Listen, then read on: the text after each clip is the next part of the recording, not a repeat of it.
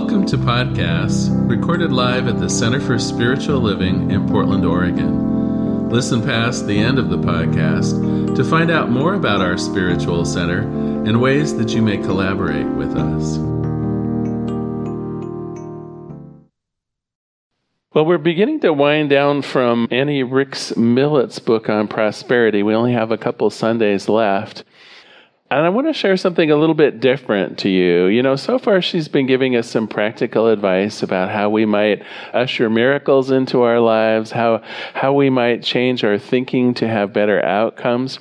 And in the chapters that I'm covering today, she talks about something a little bit different, something that isn't so intentional. And uh, I think I'd like to kick this off with a story of a client that I had a few years ago. I think it will illustrate it pretty well a gentleman came to me and wanted uh, counseling uh, around anger management. And it was so interesting because I, would known the fellow for a couple years. He'd been coming fairly regularly. And I'm thinking to myself, anger management, like he's the sweetest guy I know. How, how does that work? Where, where's the anger? I don't see it. And so when I met him, uh, of course, that was kind of my lead in, you know, are you sure this is work that you need to do? And he said, well, it's the weirdest thing because because it seems like my life is kind of compartmentalized. It's like when I'm at work, I'm an even keel kind of guy and really likable, and, and people, you know, take to me, and there never seems to be much friction. And likewise, here at, at church, he said, Gosh, when I come in on Sunday, it just is a breath of fresh air, and my life feels like it's going well. And, and I guess I'm not surprised that you might wonder why I want to talk about anger. He said, But you should see me around the house it's not such a blessing. And so we talked about it a little bit. You know, why should his home life, why should that that home environment be so different for him uh, than being at work or being at church? And so, you know, we talked about some well to to make maybe a longer story shorter, it, it, turned out that he'd been abused as a child, and that, that for him, the home environment was not a safe place. And that even though his, his family was loving and, and, and his wife was supportive, uh, it just seemed like no matter what happened, anger would be the result of it when he was in that home environment. And so, what I want to talk a little bit about today is the idea of compartmentalization. The idea that it's not just when you're at church that your prayers are answered or that your thoughts are amplified out into the world. It's not just when you're at work that the way you are and the thoughts that you have turn into your experience of the world. God responds to us all the time in our good moments in our sweet moments and also in our moments of anger and less than. And oftentimes, I suspect we are different at home in our home environment than what we are out in public. I think there's a, a part of us that maybe lets it all hang out at home. Uh, is anyone identifying with that phrase from, you know, earlier decades? And I guess there's nothing wrong with that, but we have to realize that when we are letting it all hang out, we're letting it all hang out for spirit as well. And so the thoughts we have, the things that we do, the way we show up, it doesn't matter whether we're at church or whether we're at work or whether we're at home. God is amplifying those thoughts. God is taking that reality that's going on in your head and saying, okay, she wants more of that. She wants to experience more of that. And whether the that is peace and love or whether the that is anger and division, God has a way of bringing it on. And so, my thought today is we're probably also most unconscious at home, right? When we're out in public, there's that little edge to us. Like, should I be saying that? Should I be doing that? When we're at work, aren't there kind of a set of rules of behavior and decorum and, and chain of command and all those things? And yet, when we're at home, it's kind of like, well, anything goes. So I want to start out today by giving you a couple tips about that home within and how we can maybe uh, at least monitor it. That would be a good step, right? Awareness is curative. I, I, think some ancient Greek philosopher came up with that one, and, I, someone will tell me later who it was. But awareness is curative. That ability that we know something going on is helpful. And so I'll first of all I'll share you the trick I did with my anger management person. And it's no more difficult or uh, cumbersome than a rubber band. Actually I have a scrunchie today and they work just as fine as well. And so what I told him, I said, first of all, we have to notice the thoughts that you're having when you become angry because they're probably almost like an echo of the past. Something is happening now that reminds you of when you were a child and in that abusive situation. And so the first thing we need to do is decouple the present moment from what happened down there. And so as soon as you notice that anger, and, and it was funny, as I got to know him a little better, he would floor us when he got angry. So it wasn't even that hard for him to recognize. So I would say, when you begin to turn purple, when the fluorescence would come on, I want you to take your scrunchie that you're going to have on one hand and put it on the other hand and say, here you are again, but not for long. Here you are again, but not for long. Because with the awareness of what's going on, you have the choice of a different outcome. So when that behavior crops up, when, and, and of course it doesn't have to work just with anger, right? It can work with whatever you're trying to do to stop some kind of a mental or physical habit that no longer suits you. In fact, some of you were here maybe a couple years ago when we did this around complaining right? It's like when we noticed that we were complaining, a habit that we didn't want, we would switch our our arms to the other side. And, and I like the phrase, here you are again, but not for long. I bless you, but you are not going to be in control of my life.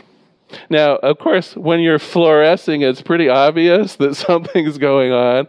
What about those times, though, when thoughts that you wish weren't in your head, you're not even aware that you're having them?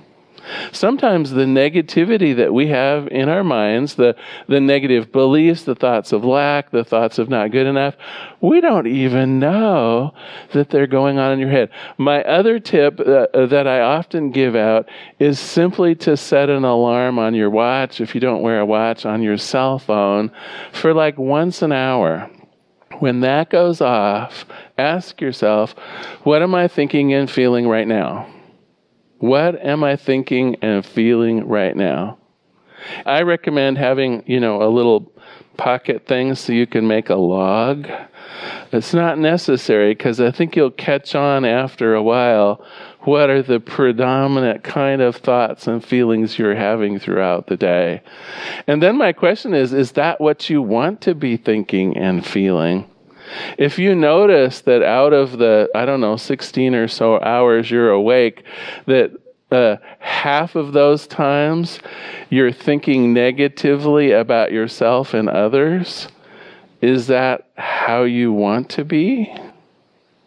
If you notice that half of those times you're worried about something or worried about something in particular, is this worry ultimately helpful for you? Is that something you want to be doing? See, this could be a huge aha if you're not even aware that you're having those thoughts or that you're having those thoughts to that degree with that frequency. Because I got to tell you, if you randomly are picking once an hour and you start noticing patterns, it's happening way more than once an hour.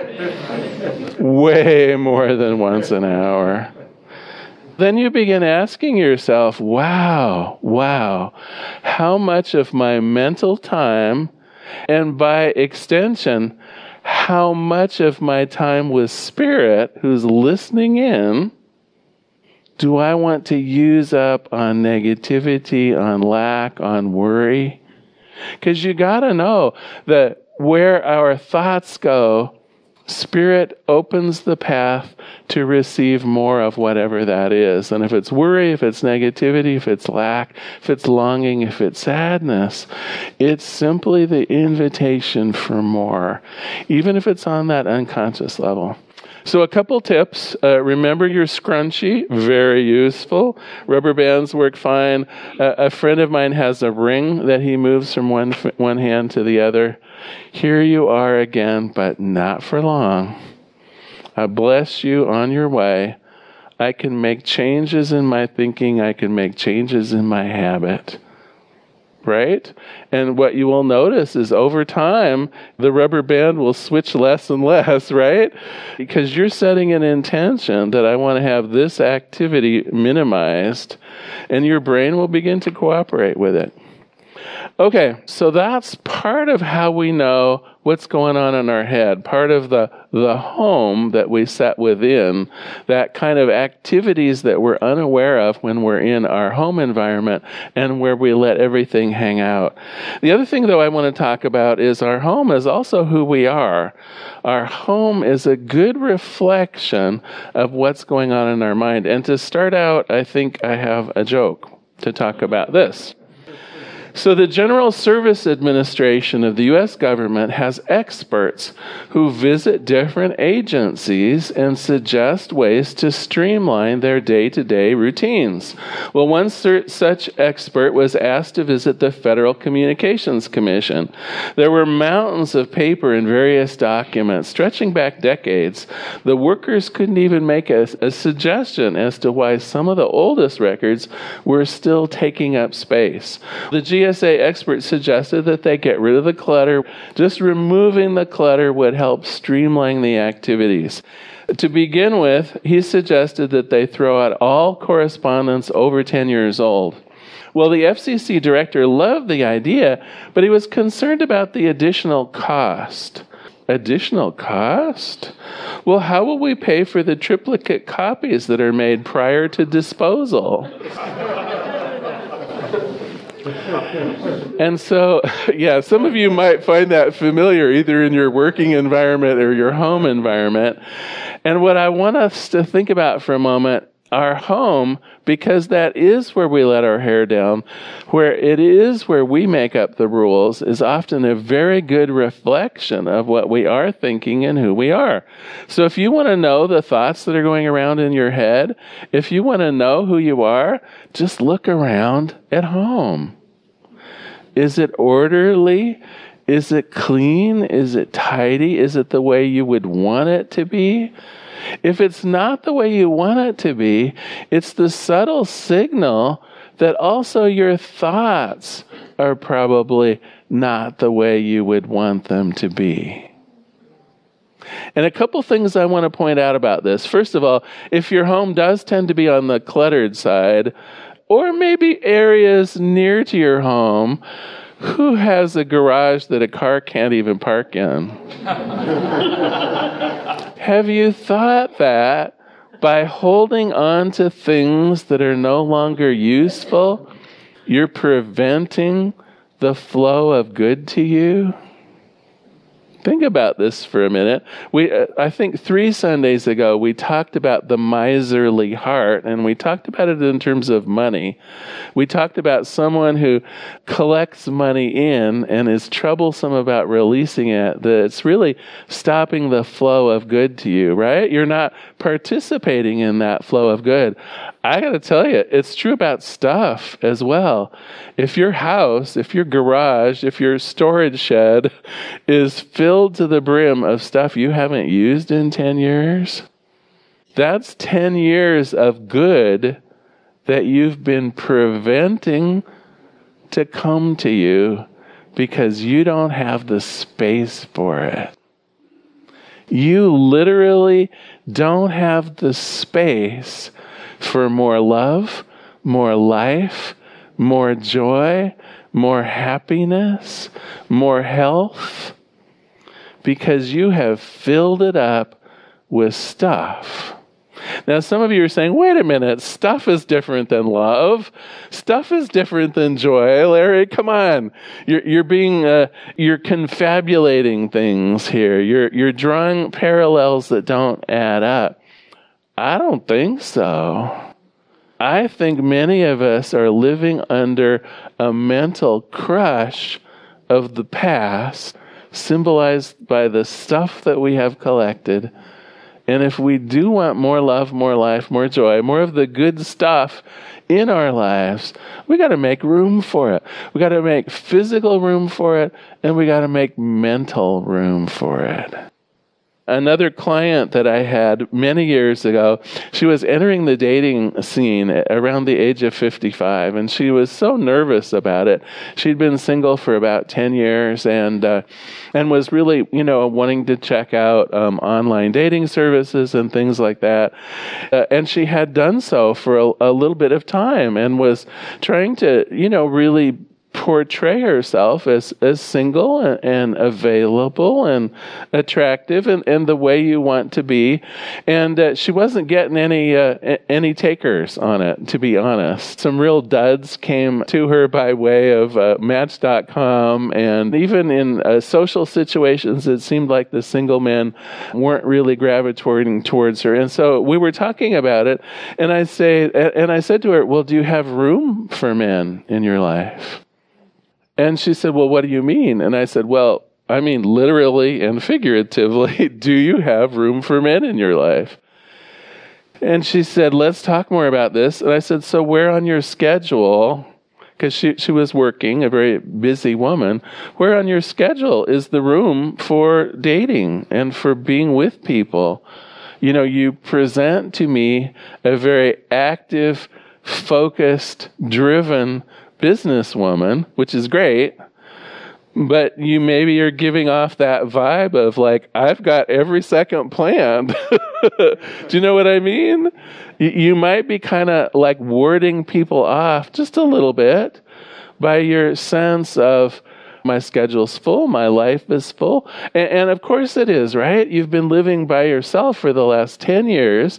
So of course you've filled out your time with girls' night out and, you know, doing this with friends and a movie night with best girlfriend. And so we're, you know, you're giving off that vibe of the dance card is full, I think. And then I asked her, I said, also, and not that I'm suggesting you move in a man right away, but, but look around your house. Is there any room in the closet in the master bedroom that anyone could hang anything but your stuff? Have you physically thought about making room for someone in your life? And she said, Oh my God there isn't room for anybody. She says, I've been working so hard, there almost isn't even room for me. but for sure, there isn't room for someone to be a steady, loving influence in my life. And it was a huge aha, a huge aha. So, yes, the things that we save, the things from the past, the things that we're not using, the mental fullness of our lives are keeping our good away from us. Let me phrase it another way. Is everyone familiar with the idea of the same old, same old? Someone asks you, How are you doing? And nothing really has changed. So you say, Oh, well, it's just pretty much same old, same old you are keeping it that way. and for a lot of us, that's okay. For a lot of us, our lives are great and we don't necessarily want a lot of changes into it. But if there is something that you would like to see changed, if there is an improvement that you would like to be made, if you do want more love and more life or more health or more whatever, you do need to make room for it. And when you're sending out the same old, same old vibes, when you're saying, My life is good, right? And you notice the period at the end of that sentence, My life is good. That's all you can expect. Where's the newness? Where's the openness? Our home, our interior home, the home within, needs to have room for new ideas, new points of view, new ways of being, unless we're completely satisfied. So, some practical tips. First of all, practical tips in the physical world declutter, make room physically for new things to come to you, and it will help free your mind. Consider putting the car in the garage again. It, it's possible. It really is possible. Consider that the attic it should just be insulation, right? Get everything out of the attic. Get, you know, get it to charity, and then you can put three more layers of insulation up there. And think of the money you'll save the second tip that I have, though, is for decluttering your mind. And again, back to the tips that we had earlier about knowing what's going on there and is that what you want to be going on there. Those are the first steps towards decluttering your mind. And the combination of decluttering your home and decluttering your home within are the keys to greater success. You may not think this is attached to money. you are wrong. When there is room for good in your life, it will take the form of good people, good times, good love, and plenty of money to support those things. So I want to close today, uh, of course, with homework. Look around your home. Is it a reflection of your thoughts? And is it a reflection of the way you would like your thoughts to be? So I'm not asking you to take any action. I just want you to notice. Is your home an accurate reflection of your thoughts and beliefs? And is that the way you want it to be? Is that the way you want it to be?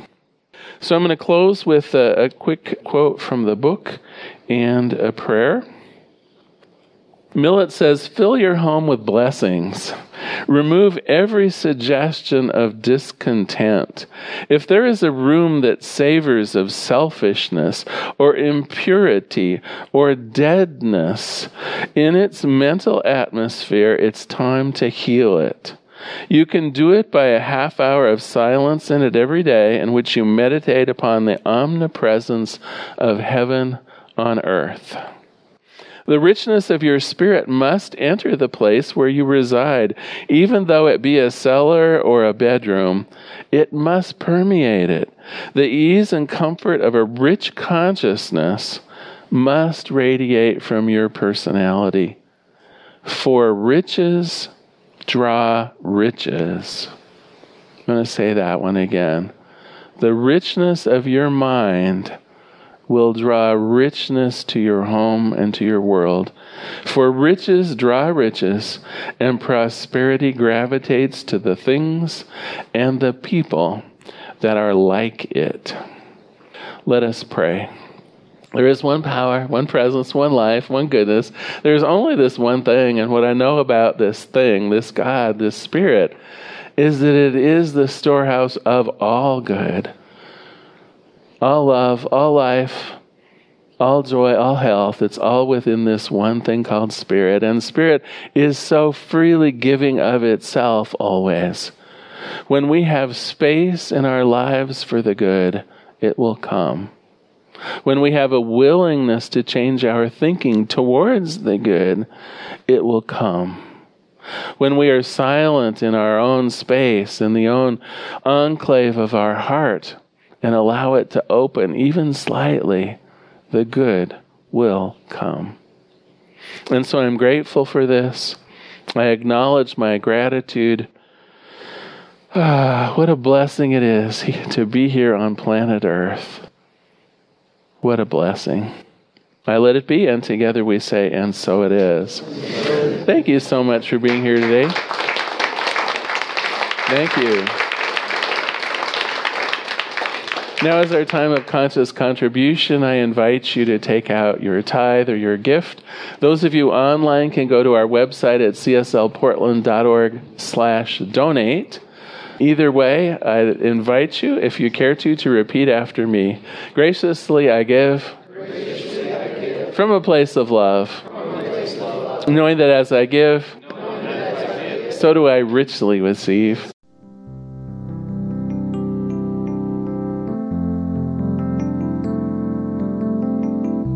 We hope you enjoyed today's podcast. If you happen to be in the Portland, Oregon area, we'd love to have you visit in person. The Portland Center for Spiritual Living is located at 6211 Northeast Martin Luther King Jr. Boulevard. We have inspirational services at 9 a.m. and 11 a.m. every Sunday. We also have many programs, classes, and workshops developed just for our online audience. To find out more, go to our website at cslportland.org and look under the Online tab. We have a variety of content dedicated specifically for our podcast listeners. Our mission is to open hearts, ignite minds, and make a difference. If you'd like to support our center and its podcasts, you can donate online at cslportland.org/donate. Our website is also the place to learn more about what's going on at the center or to contact us. Allow us to become part of your extended spiritual community. Wherever you are on your spiritual journey, you are most welcome at the Center for Spiritual Living.